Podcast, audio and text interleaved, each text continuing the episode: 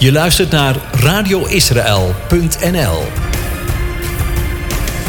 Welkom onder de vijgenboom. Leer je Bijbel lezen vanuit de Joodse achtergrond en tradities. Leer Jezus kennen als de Joodse Messias. Je gastvrouw en leraar is Debbie van Galen, hier op radioisrael.nl. Shalom, fijn dat je luistert. Deze tijd, uh, Pesach staat voor de deur. Uh, en wij willen graag Pesach vieren met een sedermaaltijd. En vaak uh, worden daarvoor hele grote evenementen georganiseerd, waar we met velen bij elkaar komen. En allemaal met een Haggadah-boekje in onze hand klaarzitten om ons te leiden door de hele maaltijd heen. Maar helaas, deze periode gaat dat niet gebeuren. En wellicht zijn er uh, nogal wat onder u die het lastig vinden om dan toch een sedermaaltijd te vieren. En daar is deze aflevering voor. Deze uitzending zal ik een Haggadah voorlezen ten dienste van iedereen die heel graag seder in kleine kring alsnog wil vieren. Pesach. De Messiaanse Pesach Haggadah. Deze heb ik geschreven zelf aan de hand van de instructies en de uh, aanwijzingen van Alfred Edersheim. Alfred Edersheim is een auteur die leefde in de 19e eeuw. Hij was geboren in een Joods-orthodox gezin en kwam op latere leeftijd tot geloof in Yeshua, in Jezus, de Joodse Messias. En heeft ten behoeve van uh, uh, de christenen, de gelovigen onder de heidenen, heel veel van zijn kennis gedeeld. En daarin ook uh, Jezus leven daarbij betrokken. Gebaseerd op zijn werken heb ik deze Haggadah geschreven. Dus hij is iets anders dan de standaard Haggadah. En een van de meest opvallende dingen zullen zijn, of zal zijn, dat het ei ontbreekt. Het ei heeft geen betekenis gehad in de tijd dat Jezus met zijn discipelen aan, lag om de sedermaaltijd te houden. En um, die heeft eigenlijk ook een heidense oorsprong. Uh, die wilde ik er dus niet in hebben. En ook de volgorde van de bekers is iets anders.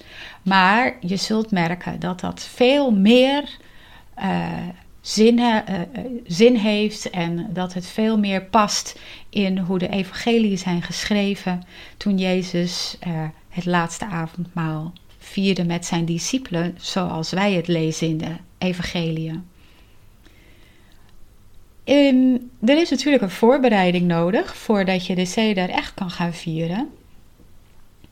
In de aanloop naar Pesach, Pasen, worden alle producten in huis waar gist of een vorm van gist in zit verwijderd. Het gaat daarbij bijvoorbeeld om brood en koek, maar ook soepen en sauzen waar gistextract in zit. Oftewel nummertje E106, E621. Het laatste heet bedikat gamets. Gamets is gist en bedikat betekent het schoonmaken van het huis van gist. Laten we daarom ook onze harten in orde maken voor de Pesach Seder, de volgorde van dienst. Traditie leert ons dat elke generatie zichzelf hoort te zien als degenen die persoonlijk uit Egypte bevrijd zijn. Terwijl we ons voorbereiden op de ervaring persoonlijk te zijn vrijgekocht, laten we dan het gist van de zonde dat in ons hart verborgen zit, van ons wegdoen. Ik ga verder nu met het echte lezen van Haggadah. Haggadah betekent de vertelling. Pesach is een verhaal dat al duizenden jaren wordt herverteld. Het is een verhaal over wonderbaarlijke overgangen. Van slavernij naar vrijheid, van wanhoop naar hoop, van de duisternis naar het licht. Haar grootheid is de grootheid van God. Haar tijdloosheid komt voort uit de eeuwige waarheid dat hij betrokken is bij zijn volk. Zoals God voor de kinderen van Israël in de oudheid zorgde, zo zorgt hij nog altijd voor allen die de zijnen zijn. Op tafel staat een cederschotel, waarop de elementen liggen die bij Pesach horen, zoals Jezus die vierde. Ten eerste ligt daar peterselie, of in het Hebreeuws karpas. Er liggen bittere kruiden, maror. Een zoete appelnotenmengsel, garoset. Mirikswortel, gazaret. Een bot, zroa. En een schaaltje zout water. Zoals ik al zei, het ei, betza, is opzettelijk weggelaten, aangezien het geen onderdeel op de cederschotel van Jezus was en pas veel later werd geïntroduceerd. Dan hebben we de drie matzot, of de matza's. Op het bord, onder een wit kleedje, liggen drie hele matzot. Deze drie worden ook wel eenheid genoemd. Elk van de drie verwijzen naar de eenheid van God. Vader, Zoon en Heilige Geest. Verder staan op tafel vier bekers. De eerste beker heet de beker der heiliging. De tweede beker is de beker der plagen. Beker nummer drie heet de beker der verlossing. En de laatste beker is de beker der lofzang. Al met al vreemde dingen die toch samen het verhaal van Pesach vertellen. Sta jezelf toe om aan alles deel te nemen door wat je ziet en ruikt, elk ingrediënt te proeven en te luisteren naar elk woord. Laten we de waarheid van Gods liefde voor ons zien, horen en voelen. Een van de laatste dingen die de Messias, Jezus, op aarde deed, was het vieren van Pesach met zijn leerlingen. Ergens in een kamer in Jeruzalem ging hij de discipelen voor in de ceder. Ik heb met begeerte ernaar verlangd dit Pesach met u te eten voordat ik ga lijden, zei hij in Lucas 22, vers 15. Hij liet de verschillende soorten voedsel langs hen gaan. Het was toen, in die context, dat Jezus zijn discipelen de verborgenheden van Gods plan openbaar maakte. Hij sprak met hun over zijn lichaam en bloed en legde aan hun uit dat hij sterven moest. Het is geen toeval dat de Messias Pesach koos om het voor ons bekende heilig avondmaal in te, in te stellen, want in het verhaal van het Pesachlam kon Jezus het beste duidelijk maken welke weg hem te wachten stond in de verwarrende uren die zouden volgen. Nu zitten we hier met elkaar om deel te nemen aan de Pesachzeder en we mogen opnieuw Gods redding voor ons beleven. We gaan over op het aansteken van de kaarsen. Er staan twee kandelaren en in elk één witte kaars. De Heere is mijn licht en mijn heil. Voor wie zou ik vrezen? Terwijl wij de feestlichten aansteken, bidden we dat door de verlichting van Gods geest wij allen grote persoonlijke betekenis zullen vinden in onze Pesachviering. Het licht der wereld werd uit een vrouw geboren, zoals voorzegd was in Genesis 3, vers 15. Daarom worden de kaarsen altijd aangestoken door een vrouw. Een vrouw aan uw tafel zal nu de kaarsen aansteken en de zegen erbij uitspreken, of u kunt deze zegen gewoon beluisteren. Baruch atah Adonai Eloheinu melech haolam, asher kitshanu betvaro, Uveshmo anu madlikim hanerot shel yom tov. Gezegend zijt gij, Heere onze God, heerser van het heelal.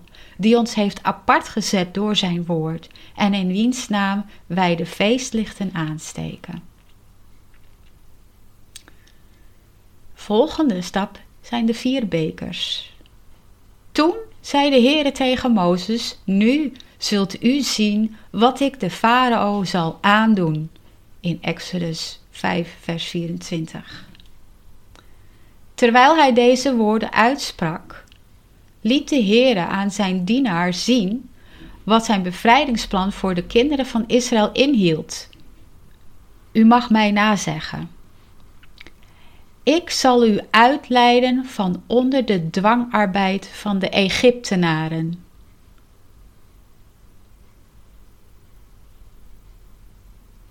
Ik zal u redden uit hun slavernij.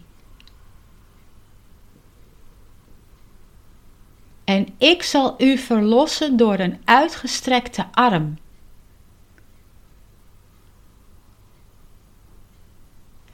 Ik zal u tot mijn volk nemen en ik zal uw God zijn.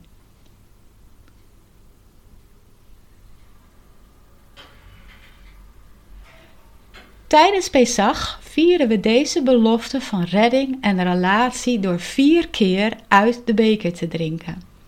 Met elke beker herinneren we ons de eenheid die God verlangt.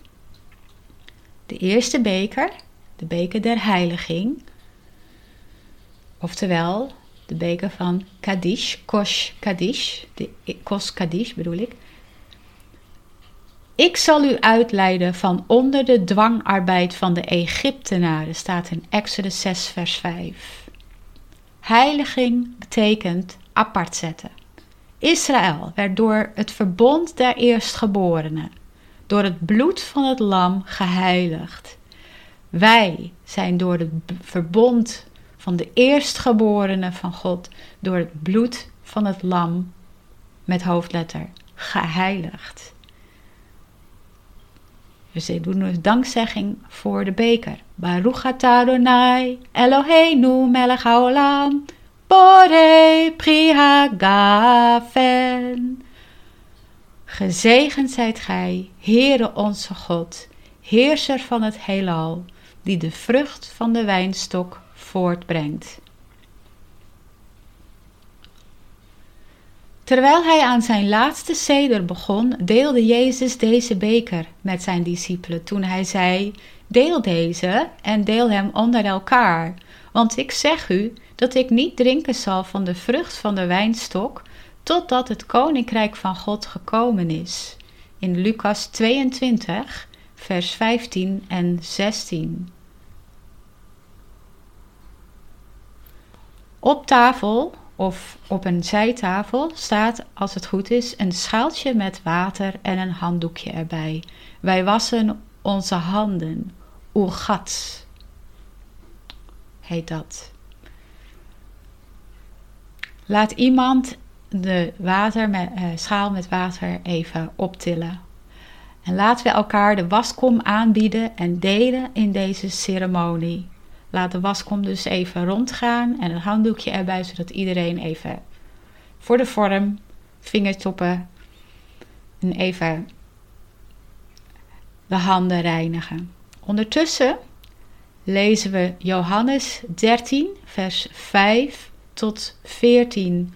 Johannes 13, vers 5 tot 14. Daarna goot hij water in de waskom en begon de voeten van de discipelen te wassen en af te drogen met de linnendoek die hij om zijn middel had. Zo kwam hij bij Simon Petrus en die zei tegen hem: Heere, wilt u mij de voeten wassen?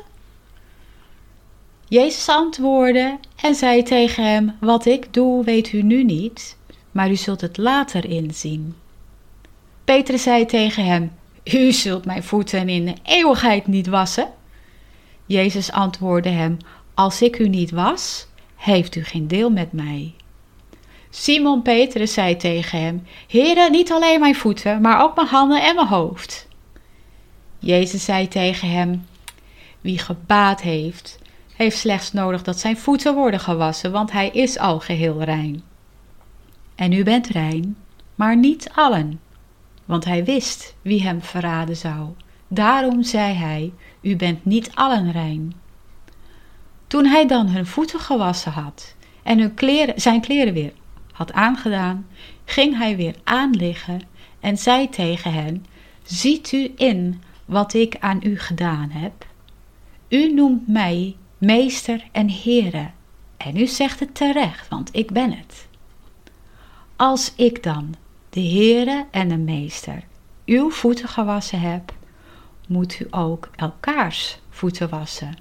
Want ik heb u een voorbeeld gegeven, opdat ook u zult doen zoals ik voor u gedaan heb.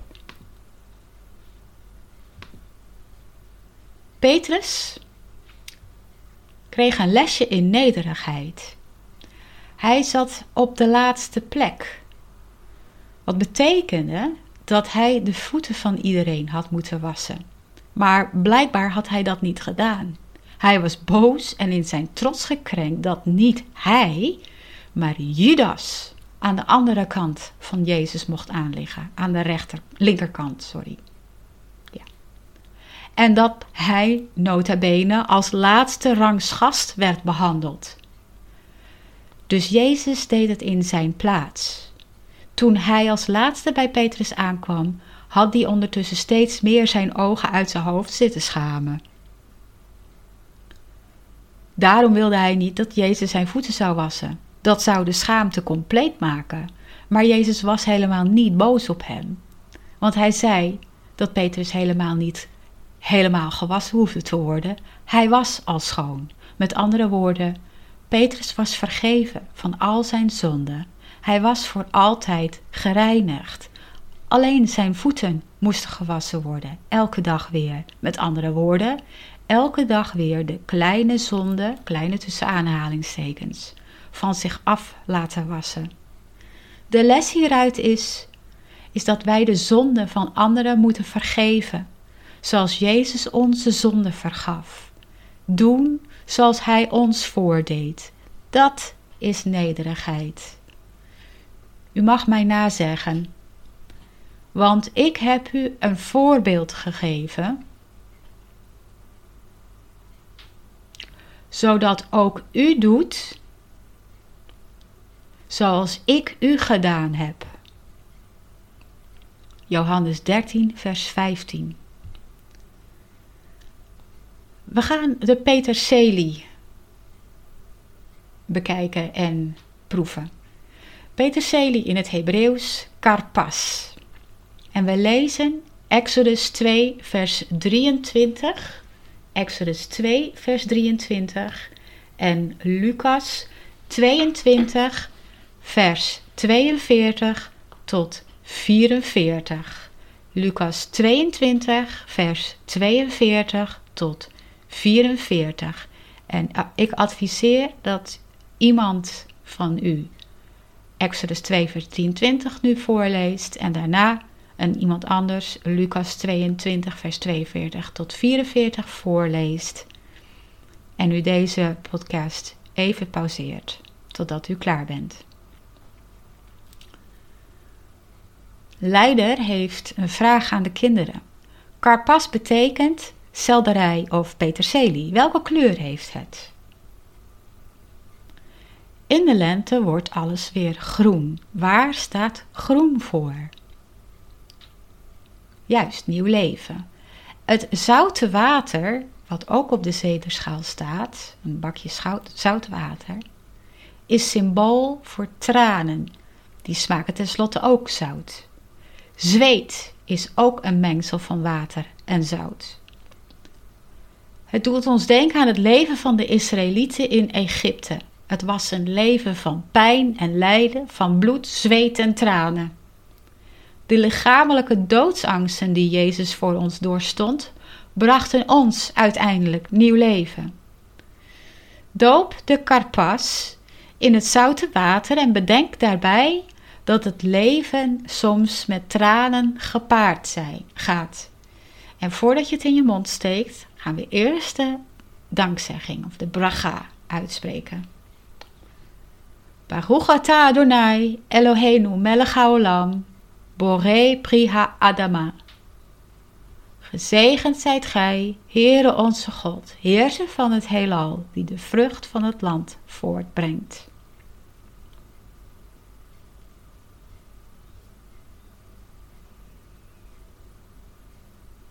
De vier vragen. Manishtana.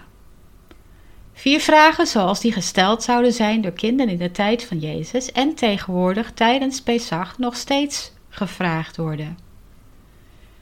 Ofwel door één kind wordt deze vier vragen gesteld, of vier kinderen vragen ieder, stellen ieder één vraag, net hoe je het dan verdelen wil. Vier vragen. Iedere avond eten we brood of matza. Waarom eten we vanavond alleen matza? Iedere avond eten we allerlei soorten groenten. Waarom eten we vanavond alleen bittere kruiden? Geen enkele avond dopen we onze groenten ergens in. Waarom dopen we ze vanavond zelfs twee keer? Iedere avond zit, eten we zittend of liggen we aan? Waarom liggen we vanavond alleen aan? We beantwoorden de vragen over matza, ongezuurde brood. Het is zowel een plicht als een eer om de vier vragen van Pesach te beantwoorden en de machtige werken van onze trouwe God te proclameren. Die eerste vraag. Op alle andere dagen eten we gewoon brood met gist of matza. Waarom met Pesach alleen ongezuurde broden? Matzot. Toen de Israëlieten uit Egypte wegvluchtten, was er geen tijd om het deeg te laten rijzen om een voorraad brood te bakken. Bovendien zouden die broden door de gist snel bederven in die warmte. De gist staat voor de zonde die in ons lichaam heersen wil en onze relatie met God en elkaar wil bederven.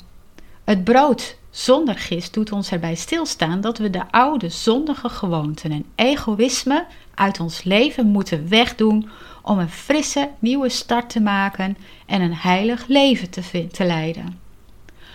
Matza betekent vinden. Het is plat. Het is symbool voor het zondeloos offer. Daarvoor kun je lezen 1 Korinthe 5 vers 7. 1 Korinthe 5 vers 7. De bruine plekken representeren de striemen. Dat lezen we in Jesaja 53 vers 5. Jesaja 53 vers 5. De gaatjes staan voor de doorboringen. Zacharias 12 vers 10. Zacharias 12 vers 10. Het aantal 3 staat voor de hoofdkaraktereigenschappen van God: Vader, Zoon en Geest. Op de schaal met drie matsen mag de middelste matse nu worden weggenomen en in tweeën gebroken. De ene helft wordt zo gegeten, de andere helft wordt apart gedaan in een afikomen envelop. Afikomen envelop. Je kunt het ook even in een doek wikkelen. Zoals de middelste matza wordt gebroken, zo werd ook Jezus gebroken. De ene ingepakte helft heet nu de afikomen en wordt zo meteen verstopt door een volwassene. Aan het einde van de seder mogen de kinderen tot 11 jaar of misschien wat ouder, u besluit, de afikomen gaan zoeken voor een beloning. Het inpakken en het verstoppen van de afikomen beeldt de begrafenis van Jezus uit. Het vinden symboliseert de opstanding van Jezus. De Joden doen het al honderden jaren zo, maar beseffen in veel gevallen nog steeds niet waarom. Dit is een mysterie voor hen. Als de kinderen nu even hun ogen willen dicht doen, dan wordt de afikomen nu verstopt. En mag de podcast even worden gepauzeerd. Om te demonstreren dat de afikomen wel terugkeert naar de tafel, wat je kunt zien als een belofte, wordt de andere helft in stukjes gebroken en verdeeld over iedereen. En voordat je het opeet, gaan we eerst de zegen doen, de bracha. Baruch Adonai Eloheinu melech haolam hamotzi lechem min haaretz. Amen. Gezegend zijt gij, Heere onze God, heerser van het heelal, die het brood voortbrengt uit de aarde. Stukje matza mag nu worden gegeten.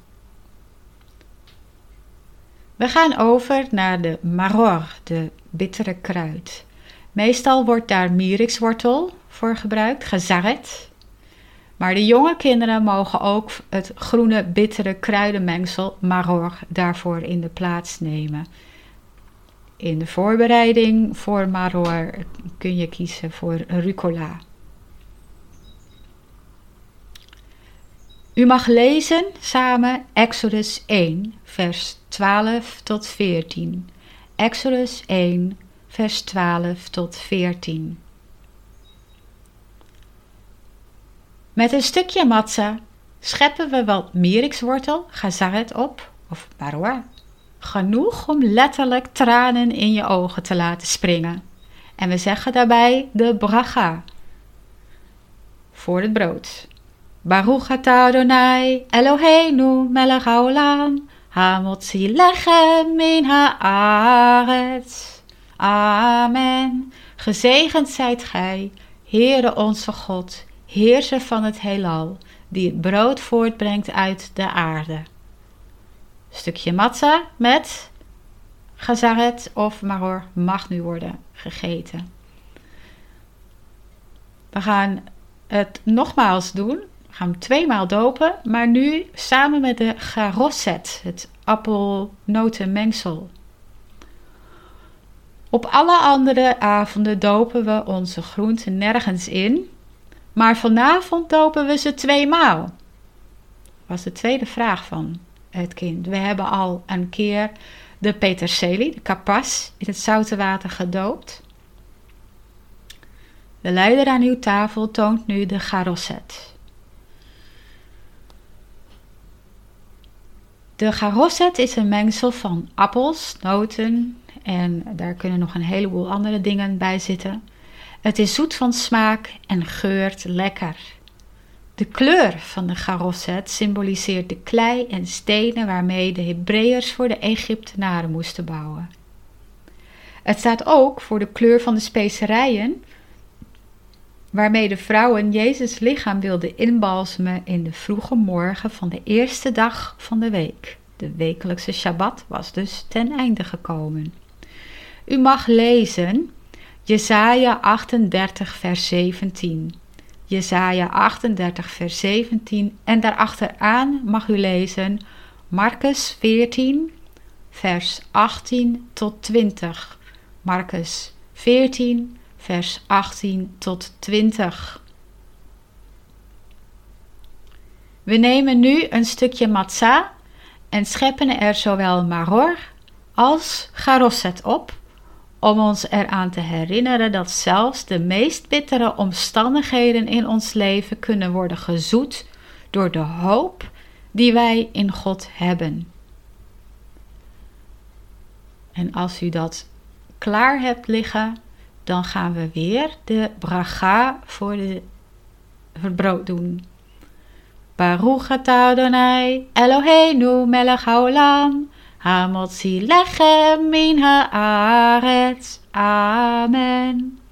Gezegend zijt gij, Heere onze God, heerser van het heelal, die het brood voortbrengt uit de aarde. Een stukje matza mag worden gegeten. Deze keer zal het beter smaken.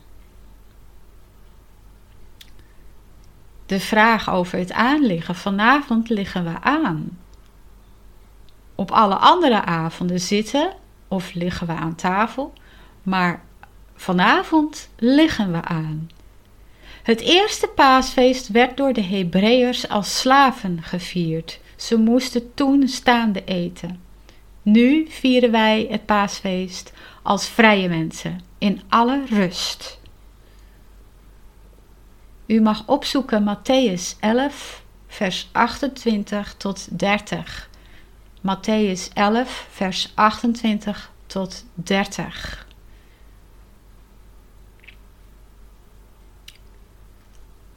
Een voorproefje van hoe het in Gods aanwezigheid is. En als bijinformatie, juk en last in de Bijbel verwijzen beide naar Torah of wet. Wet van mensen.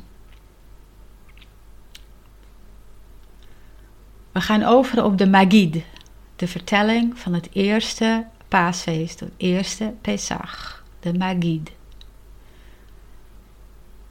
De geschiedenis van het paasfeest begint met Mozes die uit naam van de Heere Farao verzoekt om het volk Israël te laten offeren in de woestijn als vrij volk. De God van Israël laat dan aan de wereld zien dat Hij de Almachtige is. Zonde en dood zullen het nooit winnen. Hij is de bevrijder. De Heere heeft het land Israël beloofd aan Abraham, Isaac en Jacob. Alleen hun nakomelingen waren in Egypte en het ging heel goed met ze. Het volk werd steeds sterker en groter. Toen kwam er een farao die heel bang was voor de Hebreërs. Het gaat veel te goed met die vreemdelingen, dacht hij. Stel je toch voor dat zij samen met onze vijanden ons gaan aanvallen. Dus hij bedacht allerlei gemene plannen, we zouden dat nu complot noemen, om de Hebreërs onder de duim te houden. Eén van die plannen was slavernij. Dus de Hebreërs moesten worden onderdrukt. De slavernij was erg zwaar werk. En hun loon? Ze werden heel slecht behandeld, geslagen en bespot. Het leven werd bitter en hard. Toch bleef Israël, of God Israël zegenen. Ze werden nog sterker en nog groter. En Farao werd steeds banger en banger. Hij gaf bevel dat alle kleine Hebreeuwse jongetjes van twee jaar en jonger in de rivier de Nijl gegooid moesten worden. En vader en moeder besloten om hun kleine baby, een jongetje, te verstoppen. Drie maanden lang. Uiteindelijk moesten ze hem in een mandje in de Nijl achterlaten en op God vertrouwen dat hij voor de kleine jongen zou zorgen. Zijn grote zus Mirjam bleef de wacht houden. De farao's dochter nam juist op die dag een bad in de Nijl en zag het biezenmandje. Toen ze het deksel eraf haalde, zag ze de baby en kreeg medelijden. Ze adopteerde hem en noemde hem Mozes, Mosje. Wat betekent uit het water getrokken. Mozes, of Mosje, werd groot en kwam erachter hoe zijn volk leed. Op een dag werd hij zo verschrikkelijk boos dat hij zijn zelfbeheersing verloor en een Egyptenaar vermoordde. Die was namelijk bezig een Hebreeuwse slaaf af te ranselen. Mozes moest vluchten, weg van het paleis en de farao.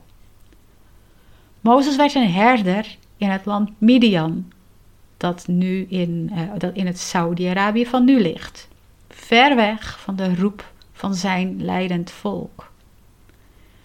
De Heere echter zag het lijden van de kinderen van Israël en hoorde hun geklaag. Hij zou een bevrijder uit hun midden doen opstaan.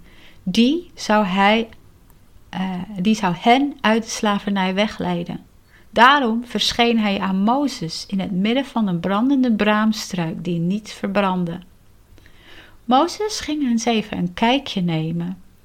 Toen God hem vertelde dat hij was uitgekozen om naar de farao te gaan, deed hij dat.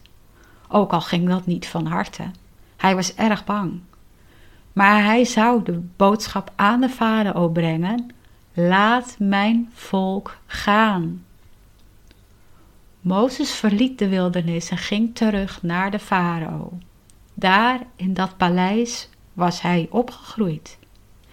En de farao was zo'n beetje zijn opa. En nu kwam hij met een boodschap van de Heere, machtiger dan de farao. De Heere waarschuwde Mozes voor de grote tegenstand die hij zou krijgen. U mag opzoeken Exodus 3, vers 19 en 20. Het liefst iedereen aan uw tafel. Exodus 3, vers 19 en 20. En u mag hardop voorlezen. Ik weet echter dat de koning van Egypte u niet zal toestaan te gaan, zelfs niet door een sterke hand. Maar ik zal mijn hand uitstrekken en de Egyptenaren slaan met alle wondertekenen die ik in hun midden zal doen.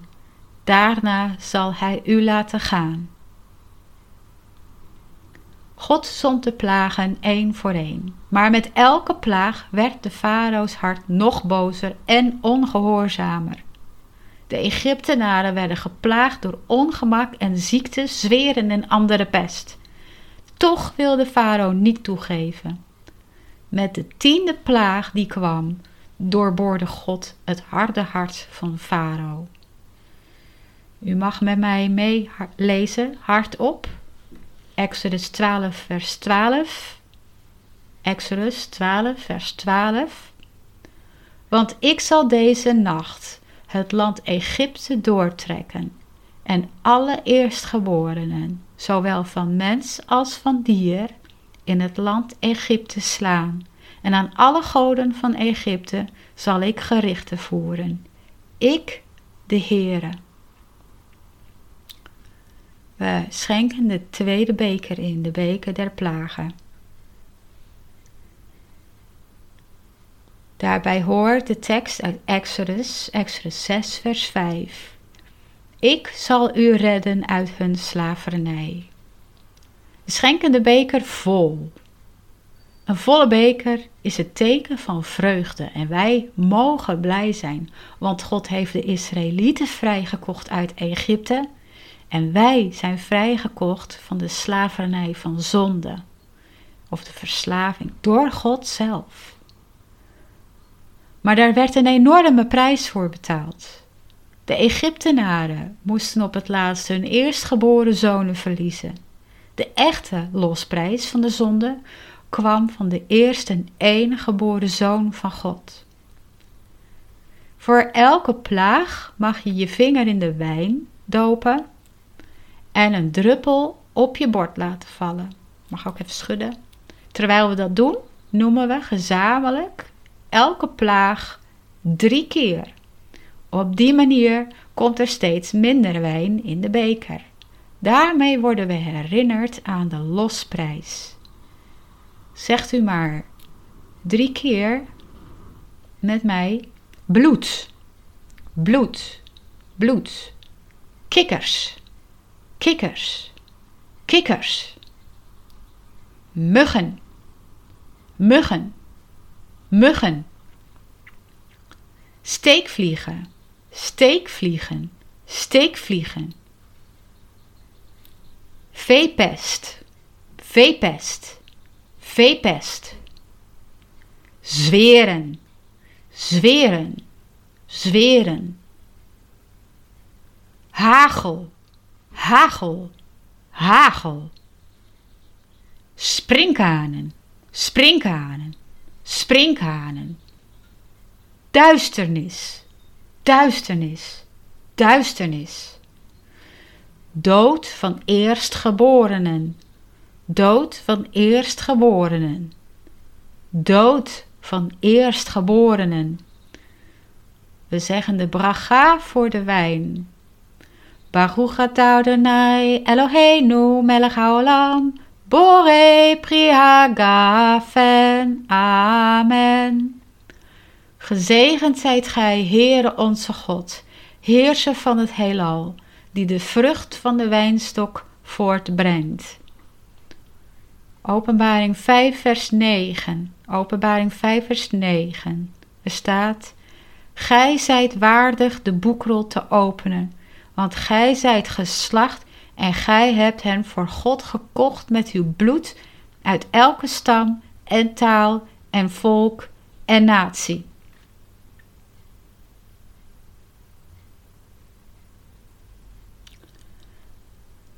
Pesach, Pesach lam. Iemand aan uw tafel toont nu het bot dat op de cederschaal ligt, de zroa. Dit bot doet ons denken aan het bloed van een eenjarig lam dat op de deurposten werd gesmeerd. De engel zou dan dat huis sparen. Er zou geen eerstgeborene in sterven. Het lam moest voor het oog perfect zijn. Het ontving ook een naam en moest vier dagen met het gezin samenleven, zodat iedereen ervan zou gaan houden. Pas dan zou het ook een echt offer voor de Israëlieten zijn wanneer het lam geslacht werd. De botten van dat lam mochten niet worden gebroken. Het moest geroosterd worden boven een vuur. Het vlees mocht niet worden bewaard tot de volgende ochtend, maar moest worden verbrand wat er over was. Vuur staat in de Bijbel voor onder andere Gods oordeel. Jesaja 53 vers 7. Jesaja 53 vers 7. Daarin lezen we dat Jezus het ware en perfecte offerlam is. Hij verbleef vier dagen in Jeruzalem voor hij gevangen werd genomen. Zijn botten werden niet gebroken. Zijn bloed vloeide zodat wij niet hoefden te sterven, verloren gaan, maar eeuwig leven kunnen hebben. Hij droeg het oordeel van de Torah op zich. En zijn lichaam mocht niet tot de avond aan het kruishout blijven hangen, maar moest worden ingewikkeld en begraven. Johannes 3, vers 16. Johannes 3, vers 16. Als u het kent, zegt u het mee, want al zo lief heeft God de wereld gehad, dat Hij zijn enige geboren zoon gegeven heeft, opdat een ieder die in Hem gelooft niet verloren zal gaan, maar eeuwig leven zal hebben. Alle mensen die gehoorzaam waren aan God en het bloed op de deurposten smeerden, lieten daarmee zien dat ze geloof hadden. Geloof dat zou gebeuren wat er werd voorspeld. Geloof dat het bloed van het lam op de deurposten hun eerstgeborene zou redden van de dood. Zoals het bloed de eerstgeborene redde, zo gaf God zijn eerstgeborene om te redden. De derde beker. Schenk de derde beker in. De beker der verlossing. Daar hoort bij Exodus 6, vers 5 nog steeds: Ik zal u verlossen door een uitgestrekte arm. U mag lezen Lucas 22, vers 17 en 18. Lucas 22, vers 17 en 18.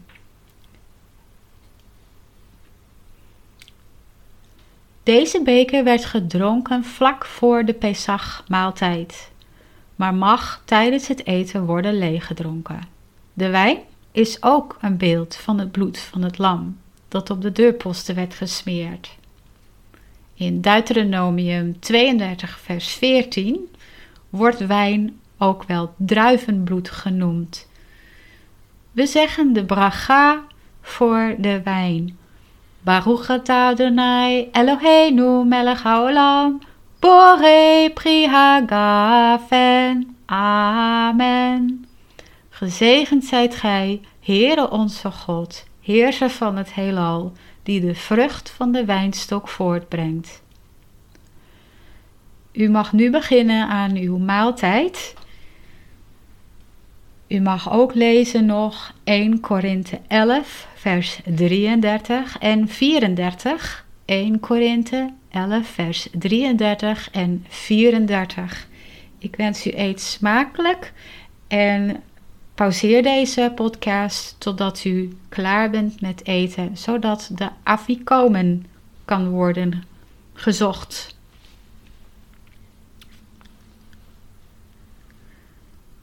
De afikomen, tsafun, is dat ook. Afikomen is Jiddisch. De leider geeft aan dat de kinderen die de afikomen mogen gaan zoeken het kind dat het vindt, brengt het bij de leider. En die geeft het kind een beloning. Vaak is dat een geldstuk, maar het mag ook een andere vorm van beloning zijn. In Jezus' tijd was er geen afikomen, geen tsafoen. Na de maaltijd werd alleen nog de vierde beker, de beker der verlossing, gedronken. Aansluitend werden bepaalde psalmen gezongen en daarna was het afgelopen. Er werd niets meer gegeten. Maar Jezus deed toen iets bijzonders. U mag lezen samen Lucas 22, vers 19 en 20. Lucas 22, vers 19 en 20. Jezus stelde het afikomen in, ook al beseffen heel veel Joden dat niet. De discipelen zullen wel gedacht hebben: wat doet hij nou? Want dat waren ze niet gewend. Daarom is de afikomen de middelste matzah, dat symbool voor Gods zoon staat. De afikomen was verstopt. Jezus' lichaam werd ook verstopt of begraven. Daarom heet dat brood matzah, vinden. Want Jezus' lege graf werd door de vrouwen gevonden. Hij was opgestaan. Hij was teruggekomen zoals de afikomen terug aan tafel is gekomen. De leider aan uw tafel heeft een prijsje betaald aan het kind dat de afikomen terug aan tafel heeft gebracht. Als de kinderen er niet op hadden vertrouwd dat de waarheid werd gesproken, toen werd gezegd dat die afikomen verstopt was en de belofte van de beloning niet hadden geloofd, was je niet gaan zoeken. Maar net zoals jullie dat wel geloofden, wil God ook dat wij Hem geloven, dat wij gezegend worden en beloningen krijgen. Daarom wil Hij graag dat wij Hem zoeken, want Hij laat zich vinden. En dan krijg je ook de beloning. Ten eerste eeuwig leven en ook de gave van de Heilige Geest. Schenk nu de vierde beker in, de beker der lofzang. En weer lezen we Exodus 6, vers 5. Daar staat verder in: Ik zal u tot mijn volk nemen en ik zal uw God zijn. Deze beker heet zo omdat de bevrijding van slavernij volbracht is en wij de zijnen zijn door het verbond in het bloed van het lam. Nu mogen wij Jezus prijzen met liederen en dankbaarheid in ons hart. Wij mogen blij uitkijken naar de dag dat wij bij Hem, onze bruidegom, zullen zijn voor altijd. We halen de afikomen nu weer tevoorschijn uit het doek of de afikomen envelop. Laten we nog eens goed kijken naar dit brood dat naar Jezus lichaam verwijst. Zonder gist duidt op Jezus zonderloos offer. De bruine strepen verwijzen naar de striemen die hij ontving door de zweepslagen.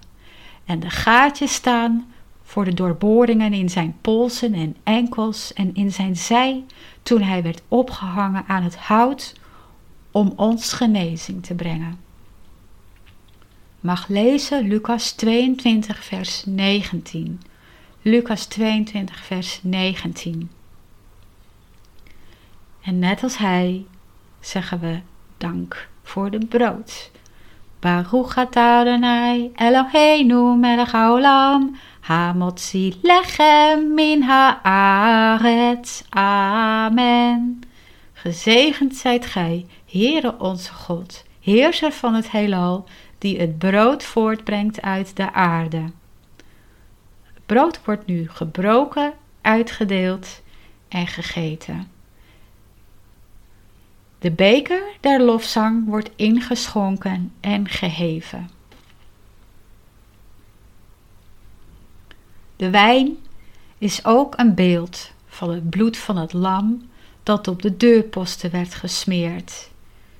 U mag lezen Lucas 22, vers 20. 22, vers 20. Net als Jezus spreken nu ook de dankzegging uit. Baruch atah Adonai, Eloheinu melech haolam, Bore prihagafen. Amen. Gezegend zijt gij, Heere onze God, heerser van het heelal, die de vrucht van de wijnstok voortbrengt.